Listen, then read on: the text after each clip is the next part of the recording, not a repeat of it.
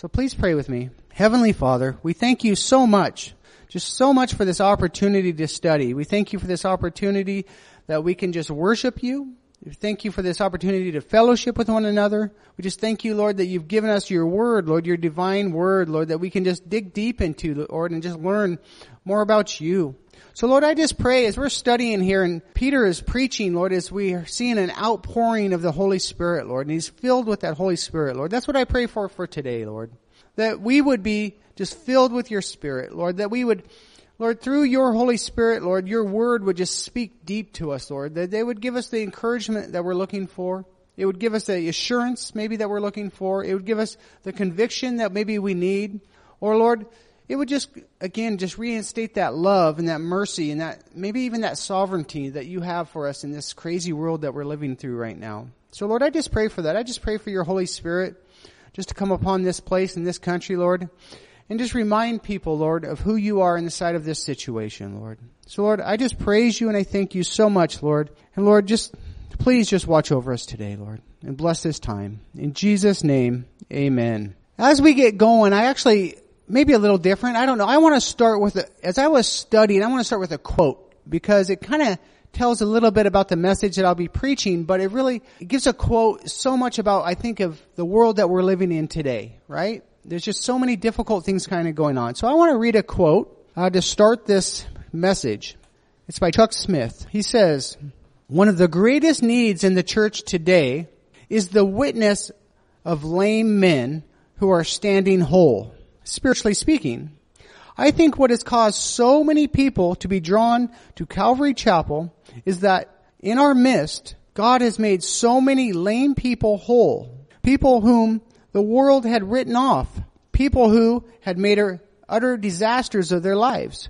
But God has made them whole and sent them out ministering. It's hard to speak against that. What objection can you give?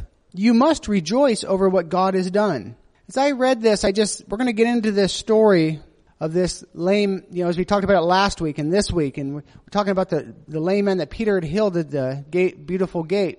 And I think this is just a great thing because I think that so often we don't see the analogy. And I talked about it last week about these people, this man, us, really just being restored and that being our testimony out there. That people would, we would bear witness to the work that God has done to us and how He's restored us. Now, I don't know how many of you are joining us from last week or how many listened to the message last week, but as usual, I asked you a question.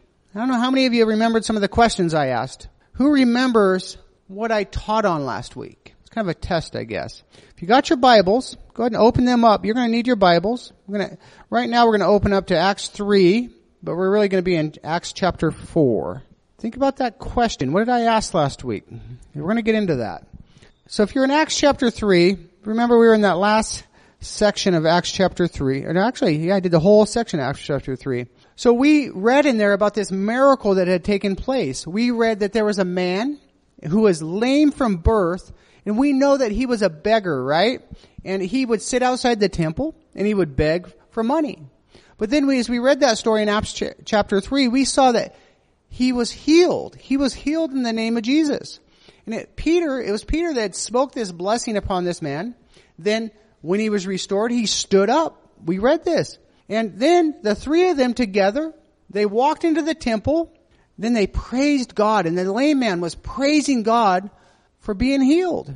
Now remember what happened, right? This man's healing had caused quite a stir among the people. Because these people, they knew this man. They knew he was lame from birth and here he was walking around praising the Lord. They knew that something, something amazing had happened to restore this man. To heal his legs and his feet, to allow him to walk and leap and praise the Lord as he was within the temple. So we know, we remember many people, they'd gathered around and they were gathered in amazement looking at this man and seeing what had transpired, what had taken place. And we remember though that it was very clear from the man and from Peter that this miracle was done in the name of Jesus. And I think as we saw it last week, this caused many, caused many people maybe to question, right?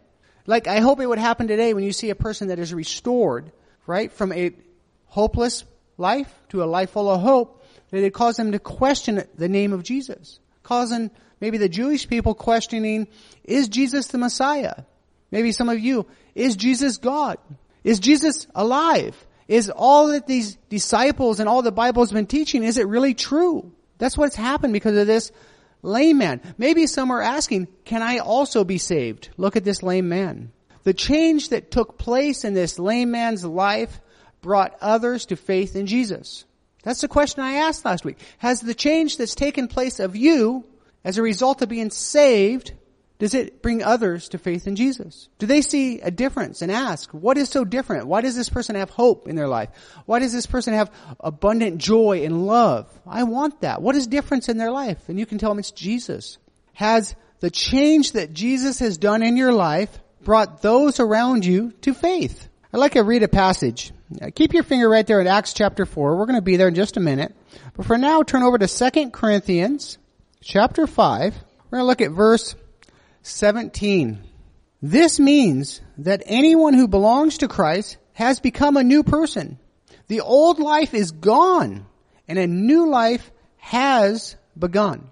Has this new life that's begun in you, do people notice it? Do they see a difference? Or do they seem the same person they've always known? Has God transformed you in such a way that just as this story that we read in Acts chapter 3, last week, that people look upon you as they looked at the lame man and see something miraculous that's taken place?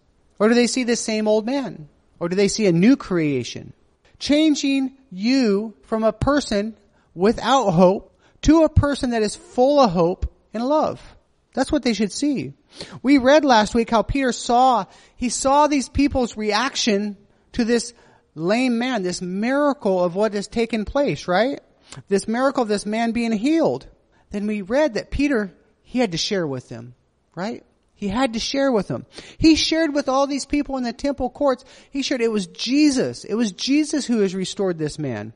And Peter preached. He preached Jesus. That's what he preached. He didn't preach something else. He preached Jesus and in the name of Jesus. He preached the good news. He preached the hope of eternal life. It, he teaches again, it was Jesus that performed this miracle. It wasn't Peter, it wasn't John, it wasn't something else. It was Jesus. And he wants, Jesus in the end of that chapter 3, remember he said he wants to bless you all. That's how he closed up that. The gift of having one's sins forgiven and having eternal life and being restored is available to anyone. Anyone that will repent and put their faith in Jesus as their Lord and Savior. That's the blessing that He's offering. Now today, we're going to pick up the story in Acts chapter 4.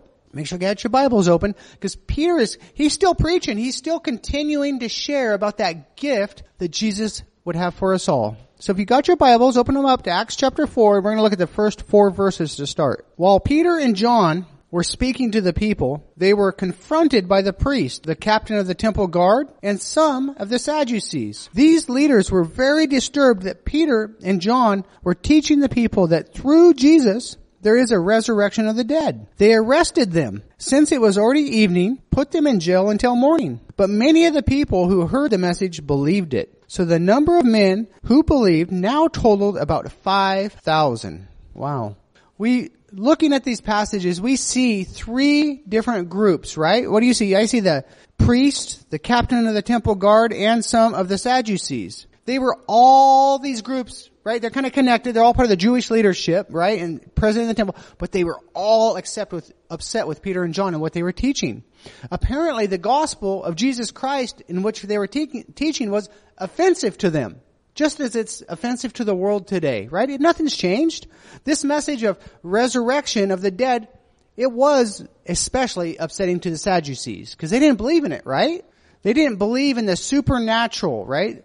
And as these disciples were teaching, their teaching of the resurrection of the dead went directly against their core doctrine or their core beliefs, these Sadducees.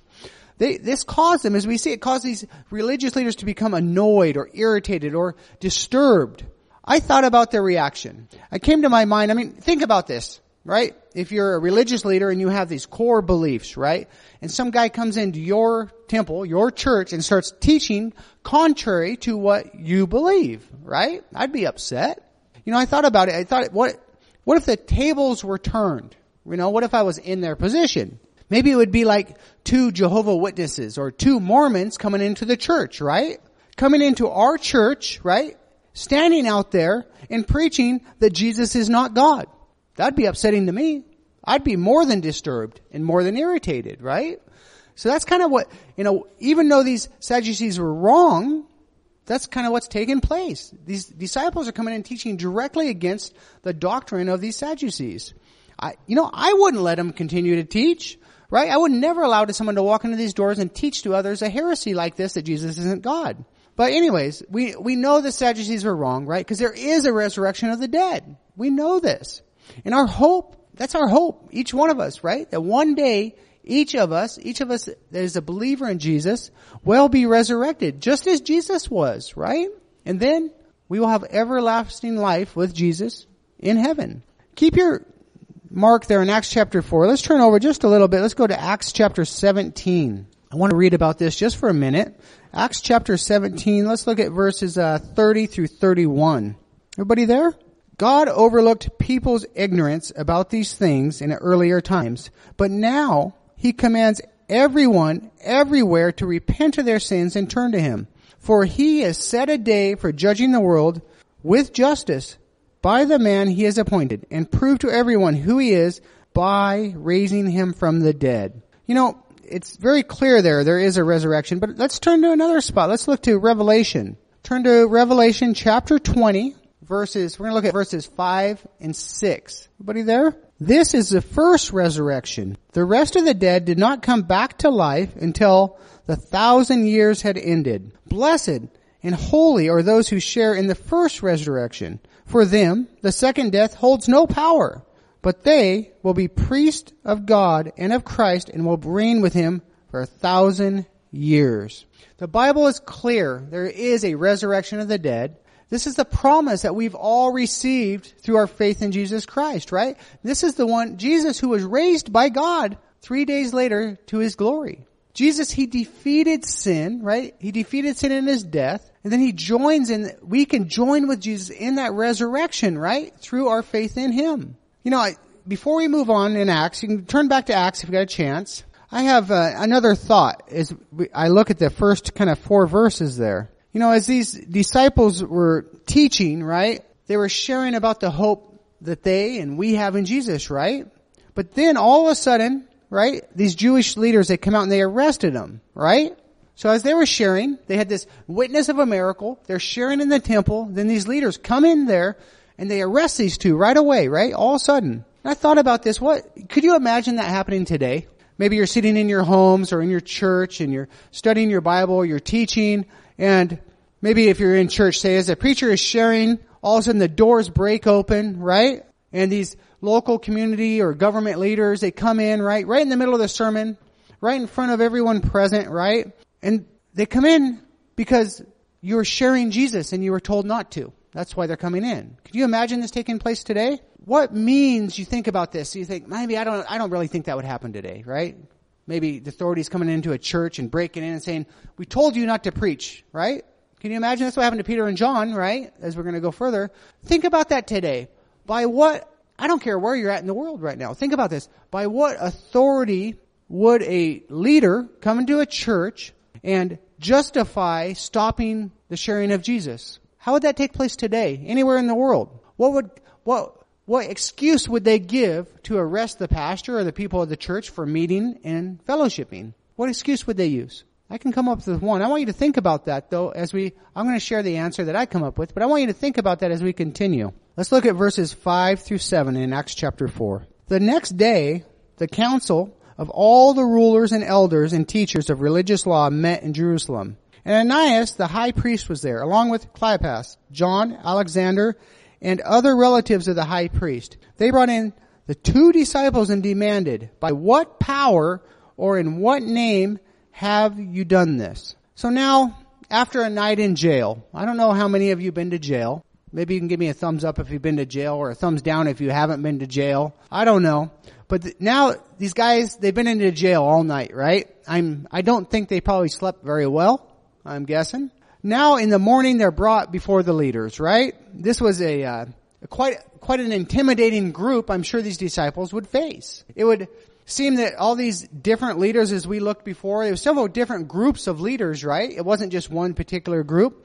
They were against the disciples preaching in the name of Jesus, right? According to the scripture, if you look, we could turn back, um, we're not going to turn right now, but in Deuteronomy chapter 13, the first five verses, under the Jewish law, these religious leaders actually, they had the right, or they were justified, right, to question the disciples. By what name are you doing this? They had the means to do this under their law. And so them questioning the disciples wasn't necessarily wrong. By what name do you perform this miracle? By what name are you preaching this resurrection? The problem was that they, these religious leaders, they weren't really seeking the truth, were they? They weren't really seeking to know who Jesus was or by what name this miracle was performed or by what name this resurrection would take place. But in fact, all they were really doing is trying to save themselves and save their own position and their religious authority. Now we've talked about the leaders here and talked about how they're, they're, the reason they're doing this is really self-seeking, right? What about the disciples? Think about this. They've been in jail all night. We just talked about it, right? I'm sure as they're standing there, right, after not having much sleep, standing before these religious leaders, they're kind of on a trial in a sense, right? What would you think of if you were one of these Peter and John? What would flash in your mind? I would be maybe, what about John the Baptist? Right? What happened to him? Maybe they, what about Jesus and his crucifixion? Is that what they would be thinking about it? You think as they're getting interrogated by these religious leaders, this would have been extremely intimidating. Do you think these disciples, Peter and John, would be justified in being fearful? What about today? If you're being persecuted for your faith, is being fearful justified at some times? What do you think? Is it okay to have fear because of what's happening in the world around you? what's taking place around you? What about this COVID? Is it okay? Is it okay to have fear of this? Think about again at these two disciples. Where were they exactly? They were standing before all these religious leaders, right? What were they facing? They were facing a trial. Were they full of fear? Think about this. They were likely standing, very possibly, in the exact same spot in front of the exact same leaders facing almost nearly the same charges as Jesus did. Think about that. This was the place where they found Jesus guilty, which led to his crucifixion. And now Peter and John are standing there in that exact same spot before the very same leaders, not just the same group, the same leaders. What are they going to do? What do you think? You think they'd be have fear? Let's see. Let's look. Let's read on. Let's look at eight through twelve. Let's see what Peter and John are going to say to these leaders as they're interrogating them. Then Peter, filled with the Holy Spirit, said to them, "Rulers and elders of our people." Are we being questioned today because we've done a good deed for this crippled man? Do you want to know how he was healed? Let me clearly state to all of you and to all the people of Israel that he was healed by the powerful name of Jesus Christ the Nazarene, the man you crucified, but whom God raised from the dead. For Jesus is the one referred to the scriptures where it says, the stone that you builders rejected has now become the cornerstone. There is salvation in no one else. God has given no other name under the heaven which we must be saved. I love how this section of verses start, starts off. What do you see? The first thing I see again, Peter is filled with the Holy Spirit. Again, we see this, this feeling of the Holy Spirit is a, it's a continual act in order to equip Peter and all believers to go out and share and so that God can be glorified. I was reading one commentary by Warren Wiersbe. He says, there is one baptism of the Spirit. This is at conversion. But there must be many fillings of the Spirit if the believer is to be effective witness for Jesus Christ. Again, we know and we see that Peter, he's, he's in this situation, right? And I, I put in my notes, he, he capitalized on this opportunity, right? he had this audience, right, of religious leaders, right? They, this situation has presented himself that Peter now, through the filling of the Holy Spirit, he's going to preach Jesus. These leaders, they asked, right? Look at verse 7. What did they ask? By what power or in what name have you done this? Peter's like, oh yeah, I'm going to tell you all about Jesus, right? It's just amazing that they have initiated this conversation, right? And asking Peter, by what name? By what name have you become a hope filled person? By what name have you come, become a person that's full of love and grace and mercy? You know? I just love it when we have opportunities like this when people will come to us and ask, you know, who is Jesus? Or why you seem happy all the time, or you seem satisfied, or you, you seem like you're full of hope, or you're not, you're not scared of coronavirus. Why is that? You're not scared of dying? What's wrong with you? Oh, let me tell you about Jesus, right? What an opportunity that when someone else will initiate a conversation that allows any of us to share to them the hope that we have in Jesus. These leaders, they weren't just initiating it, they were demanding Peter and John explain by what power or in whose name, how have you done this? How exciting. You know, we must, we must always be ready, right? Ready to share our faith. Cause you never ever know when an opportunity will come up, right? Because just as Peter was filled with the Holy Spirit and had this opportunity to share, the same can happen to us, right? We can get this opportunity and we can be filled with the Holy Spirit just as the disciples and share our faith in Jesus. I had such an opportunity this very week. You know, as I, as I was studying in my office for the sermon, actually, my phone rang. And when I answered the phone, they were speaking Burmese, and I don't speak Burmese just at all. So I said, oh, excuse me, you know, can, can, any English? And then the most beautiful British accent poured into my ears through the phone. It's just amazing when they, I love the sound of this, that proper British English. And it was actually spoken through an older woman, you could tell. And it's just beautiful when they say it, right? And as beautiful as his voice was, she was speaking this perfect older British English to me. I was like, wow, hi, you know, but what she said next, unfortunately, it just turned my stomach, right? You're like, what could she have said? You know what she said? She says, hello, I'm a Jehovah's Witness. She was calling me on the phone to evangelize here in Myanmar. Now, as soon as she said that, I'm like, oh, I should have, this is what I should have done, not what I did. I should have prayed. I mean, very quick, right? Like half second. Lord, I need your help. How can I speak to this woman? What should I say to this woman? I need your Holy Spirit. I need to be filled with your Holy Spirit just as Peter was, right? When these guys asked him, right? I need to be equipped to share with this woman Jesus because she's lost. She doesn't know Jesus. But I'm going to tell you, I will admit, it's not what I did. Instead, I don't know why. I, I've repented of it, but instead of praying to the Lord to have that filling of the Holy Spirit, to speak to this woman in love, right? To speak truth, but to speak it in love. Instead, I used my Bible knowledge, right? And to come against this false religion, this cult, and I assaulted her beliefs in this cult. I ended our, our conversation as it went on. I ended it basically with explaining to her that there is a hell because Jehovah Witnesses don't believe in hell. I explained to her, yes, there is a hell and I am going to heaven and you are not. You are going to hell. And, uh, she wasn't very happy with me. I, it was truthful what I said, right? It was very truthful, right? But I'm going to tell you, it wasn't done in love. It wasn't done by the leading of the Holy Spirit. It doesn't, wasn't done in this outpouring of the Holy Spirit. It was more like I puked all of my frustrations of lockdown for eight months on this lady. I was like, she just opened the door for me and I was like, oh, here we go. Not good, right? Um, the Holy Spirit immediately just convicted me of what I had just done, right? I had spoken truth, but completely in an unloving manner. A few minutes, so she hung up. We said, it well, and a few minutes later I got a text from her. So I, this is after I hung up and I'm like convicted by the Holy Spirit. I'm like, I did not go about that right. Then I get my, I see it and it's her. It's from jw.org even. And she texted me this long text and she, in this text says, I would like to talk to you some more about the things that you mentioned to me. Okay. And she said, even though, see if I can do my British accent, she typed this, but still, I, mean, I can imagine her saying this. Even though our conversation was most unpleasant. Did I do that right? My British accent? No, they say it wasn't very good. Even though our, our conversation was most unpleasant, I'd like to talk to you some more. So, please pray for me as I do still have an opportunity out there to respond to her and to talk to her about who Jesus Christ truly is, right? But I need to talk to her in a way and communicate with her that would glorify the Lord right? I don't need to, not the way I did it before. Anyways, example of how not to witness to someone when you uh, do that. We need to do it in love. We need to do it through that feeling of the Holy Spirit. We do need to speak truth. I won't deny that. We absolutely need to speak the truth. But there's a way to do that that God can equip us to do it in a way instead of just Blah. So anyways, let's get back to this verses. Look at, um, Peter as he responds to their question. Look at verse 8, right? Again, filled with the Holy Spirit. This is what we need to do this again. Look, read it again.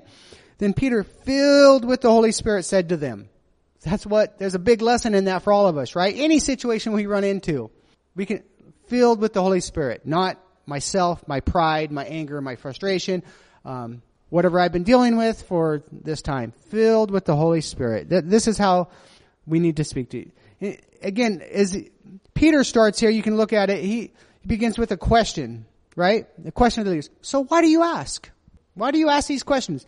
Do you want to know truly why this man was restored? I mean, and this is what he's basically saying, my, my idea of it. Or do you ask for a different reason? Are they asking how a person or a crippled man could be healed? Or are they asking how once a person that was bound by their sins, right, a slave to their sins can now have the chains broken and be freed by their sins? Is that what they were asking? Because if that's what they were asking, which I don't think that's what they were, the answer is faith in Jesus, right? And Peter makes sure that they understood and they knew exactly how, who, and by what name and what power that this miracle had perform, been performed. All of it. It was all done in the name of Jesus. And Peter continues, right? Just to make sure there's no misunderstandings. He says, just so you know, it's Jesus Christ of Nazareth. It's the Jesus who you crucified. It's the same Jesus who's prophesied in the scriptures. Again, it's the same Jesus that you rejected. It's the Jesus which eternal salvation is offered through faith in Him. No misconceptions, right? Of who this Jesus was. Peter clarifies to everyone who this Jesus is. But Peter has very, one very, very important fact. Look at verse 12. This is an awesome verse. There is salvation in no one else. God has given no other name under heaven by which we must be saved. Peter clarifies it. Jesus is the only way. You know, as we read this and see what Peter and John are facing, could you imagine, as I talked about earlier, you know, the authorities coming into a church and arresting you, right? Looking for an explanation of what you're doing. Could you imagine this taking place to you? It could happen today. For sh- arrested for sharing Jesus, what would you do? Are you worried about that? Do you have fear of being arrested for fellowshipping with other believers, what would you do? Jesus taking care of this for us. I'd like to just turn back to your Bible to Luke, because I think this is important, especially in our times today. Luke chapter 12, look at verses 11 and 12. And when you are brought to trial in the synagogues and before the rulers and authorities, don't worry about how to defend yourself or what to say for the Holy Spirit will teach you at that time what needs to be said. Isn't that amazing? That's exactly what's happening here in Acts chapter 4. It was apparent, it's apparent to even this, this, even to the leaders, right? These religious leaders that nothing was going to intimidate these disciples. They didn't have fear. They had the power of God. Even they'd been arrested, right? They spent a night in jail. They're standing in the very same spot that Jesus, right, had been.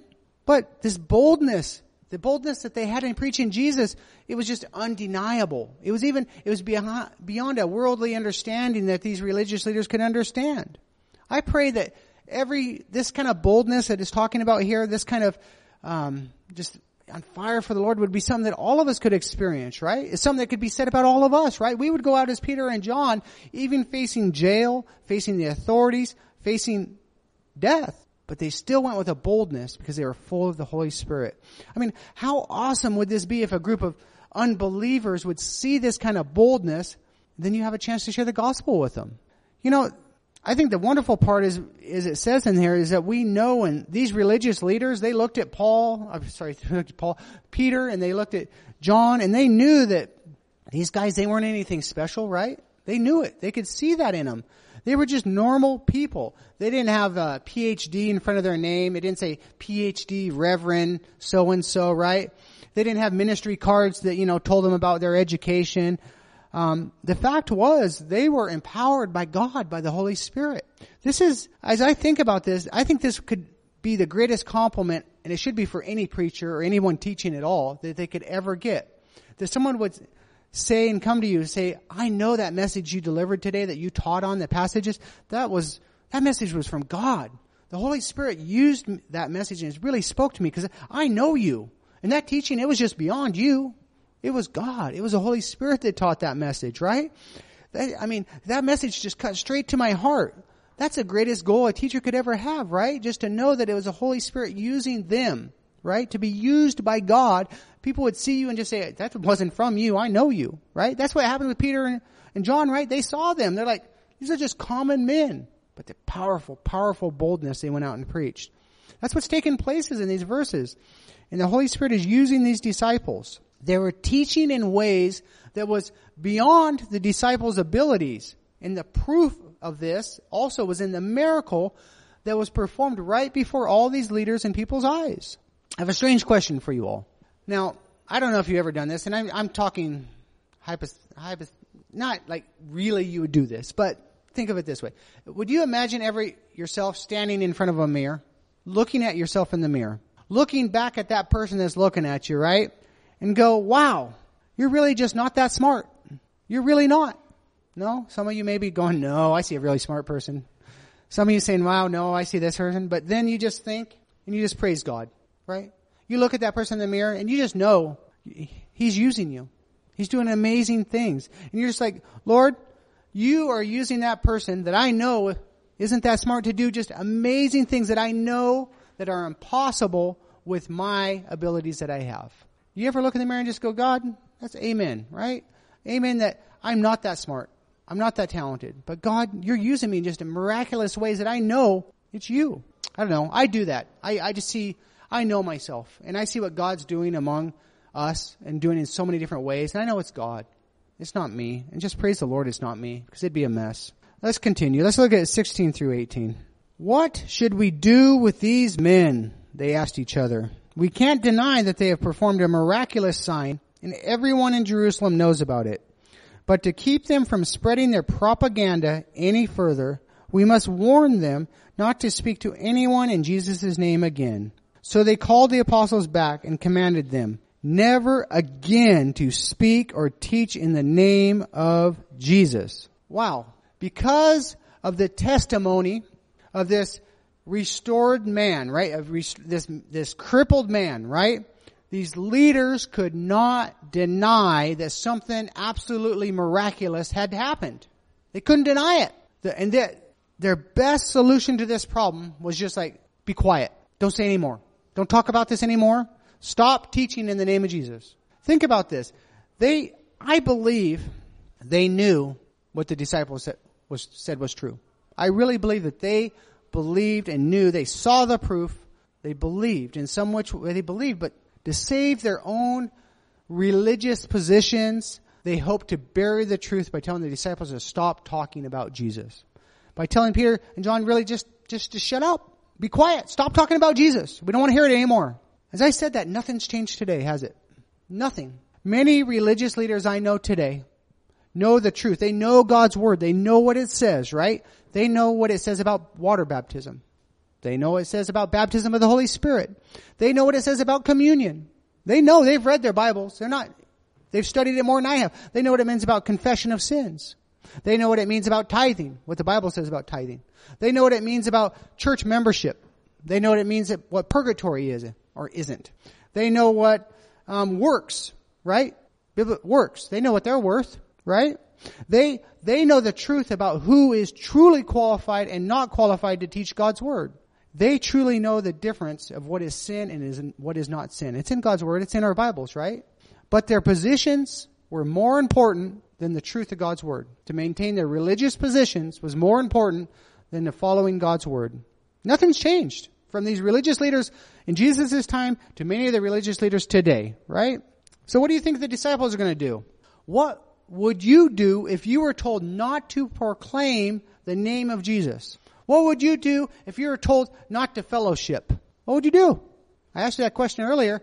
By what means could they try to prevent you from doing these things? By what means today would governments or people that, what would they use to prevent the name of Jesus from going out? To prevent from fellowship? Think about it some more. Let's read, continue. Let's look at 19 through 22.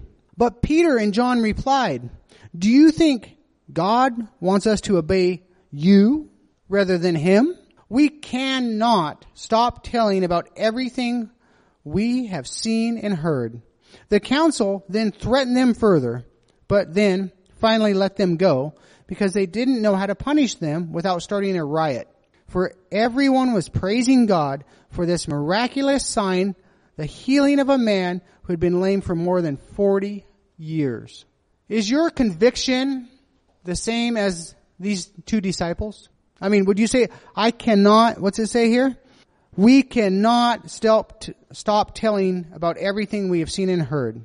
Do you think God wants us to obey you rather than Him? Has God done such a miraculous work in your life that you would say, just as His disciples have said here, is really God, is Jesus your Lord? Is your fear of the coronavirus bigger than the God that you serve? What is it? That's how they're going to come after the church today. Oh, you can't fellowship. You can't preach the word of God. Why? Coronavirus. After all these things that took place here, after they were threatened, they were in court, they were in jail, what happened? God was praised and He was glorified. I ask that we would have this same testimony during these times, right? The testimony that we would still share, right? We would still have fellowship. We would still go out and proclaim the name of Jesus even during this pandemic. I know a person the other day I said, oh, you know, I'm going to a study. They said, well, aren't you scared? Aren't you scared? This is another Christian. No, I'm not scared. God is so much bigger than a virus. I, I believe He's given us wisdom to use that, right? He's given us wisdom, right? But do you trust God? Do you trust God's Word? Do you trust His commandments in the Bible more than you fear coronavirus? A few points as we finish up this text. It's apparent from the text that these leaders, they knew that Peter and John had been with Jesus. The evidence was love. It should be love in our lives, right? If people believe, say, we know that person's a Christian, how should they know that? It shouldn't be by how I reacted to that lady. It should be love, right? Another thing is, what qualified these disciples to go out and preach without fear and with such a boldness that they faced even their own crucifixion maybe? What equipped them? They were filled with the Holy Spirit. They knew the scriptures and they had spent time with Jesus. The same is true for all of us today, right? We don't need a, a degree or special training or, um, we just need the Holy Spirit and go and proclaim Jesus. The silencing of Jesus' name, the silencing of the gospel is still taking place here today. Just as these religious leaders were telling these disciples, do not share the name of Jesus. It's still happening today. I, I've seen it time and time again. People are telling us how that we will go out and they say, we love how you go out, right? Especially here in Myanmar. We love how you go out and you educate our children, right? We love how you do that. We love how you're providing food for the people that are very poor and don't have any food. We love how you're providing clothing for these poor people who don't have any clothes. We love how you're providing clean water to drink for the people that don't have clean water to drink. We love how you're going out and providing medical care for those that can't provide medical care for themselves. Please go out.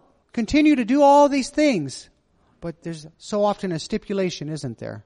Yeah, please educate our children, but can you just don't mention Jesus while you do it?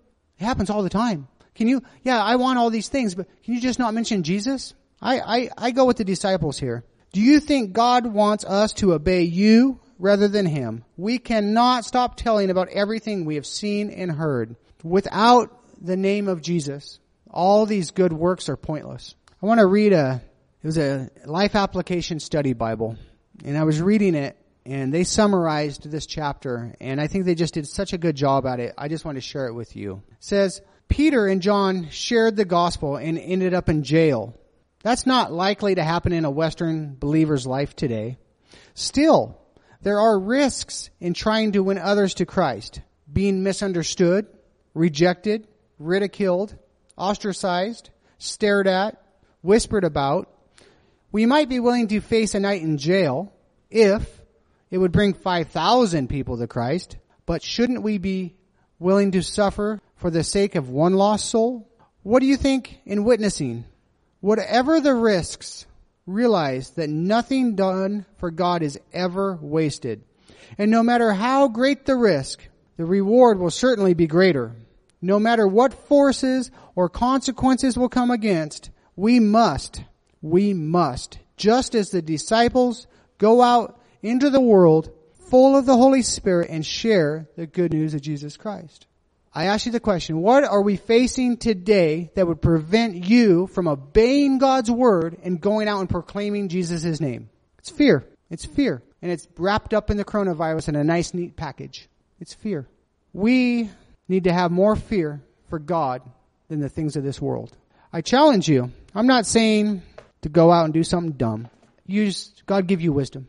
God's made you intelligent, right? But you cannot use this pandemic is an excuse not to be in God's Word, not to be in fellowship, and not going out and sharing the gospel. We can do that. We have many different means. He's given us so much wisdom. We have all sorts of even uh, online opportunities, right? I'm not even saying you have to do it all in person. That's not what I'm saying. What I'm saying is, it's not an excuse not to be in fellowship with others and still sharing the gospel. This lady called me, a Jehovah Witness called me on the phone, cold called me on the phone, proclaiming a cult here in Myanmar. Called, she called a pastor. As she said, it was most unpleasant. But what are we doing? I know people that haven't left their houses for six months. Or people that don't go to online services because they're tired of online services. I'm tired of it too. We should never forsake fellowship. We should never forsake sharing the name of Jesus and sharing the, sharing the gospel. We don't need to be fearful. We, we need to be like these disciples, full of the Holy Spirit. As he says, we must, we cannot stop telling about everything we have heard and seen, about how lives have been restored, how people that were once hopeless were now full of hope, how people that did not understand joy now have overflowing joy. We need to be out there sharing. We have lots of tools to do that, lots of opportunities. Let's make sure and look and pray that the Holy Spirit would reveal how you can do that, how you can be in fellowship, how He would have you share with others. Maybe it's your neighbors. Maybe it's your taxi driver. I don't know. But I think there's still many, many opportunities out there today to continue obeying God's word, uh, obeying the great commandment, and fellowshipping with Jesus and others. We don't have to be in fear. Again, we don't have to have fear. We serve a God so much bigger so, so much bigger than that. Please join me in prayer. Heavenly Father, I just thank you so much for this opportunity just to read your word and study your word. Lord, I pray that the message that was spoken here was from you, of you, Lord, is spoken by you, that it would be interpreted correctly. That, Lord, we need to be bold like these disciples, Lord, standing for our faith. Lord, that we need to go and share the good news with others as we're commanded to do by you. And Lord, that there's no excuse, Lord. We're going to face, our world's going to get so much more worse. It's so, so many more things are going to happen than this virus. Lord, there's going to be difficult times in front of us. But Lord, you've given us what we need. You've given us the helper, your advocate, or the Holy Spirit. We're not alone. We're not powerless. In fact, we have this resurrection power living within us, Lord, to go out. So Lord, I just pray, Lord, you would speak to people. They would join in with your calling to go out and share the gospel. Use this opportunity when people ask, don't, aren't you afraid? No, I'm not afraid. I serve a mighty God. God bigger than all these things. The God that spoke everything I know into existence. Why would I be afraid? A God that loves me so much that would give his only one and begotten son. A God that resurrected him and allows us to join in that resurrection and to go to heaven, to have eternal life the one that paid the price for my sins. Why would I be scared? So Lord, I praise you and I thank you for this time and this message. Lord, may we go out with the boldness that Peter and John had, but we go out properly. As I messed up this week, Lord, and I repent of that, Lord, please just give me an opportunity just to still speak to this woman. But I'd go out full of your spirit, full of joy, full of love, and full of truth. In Jesus' name, amen.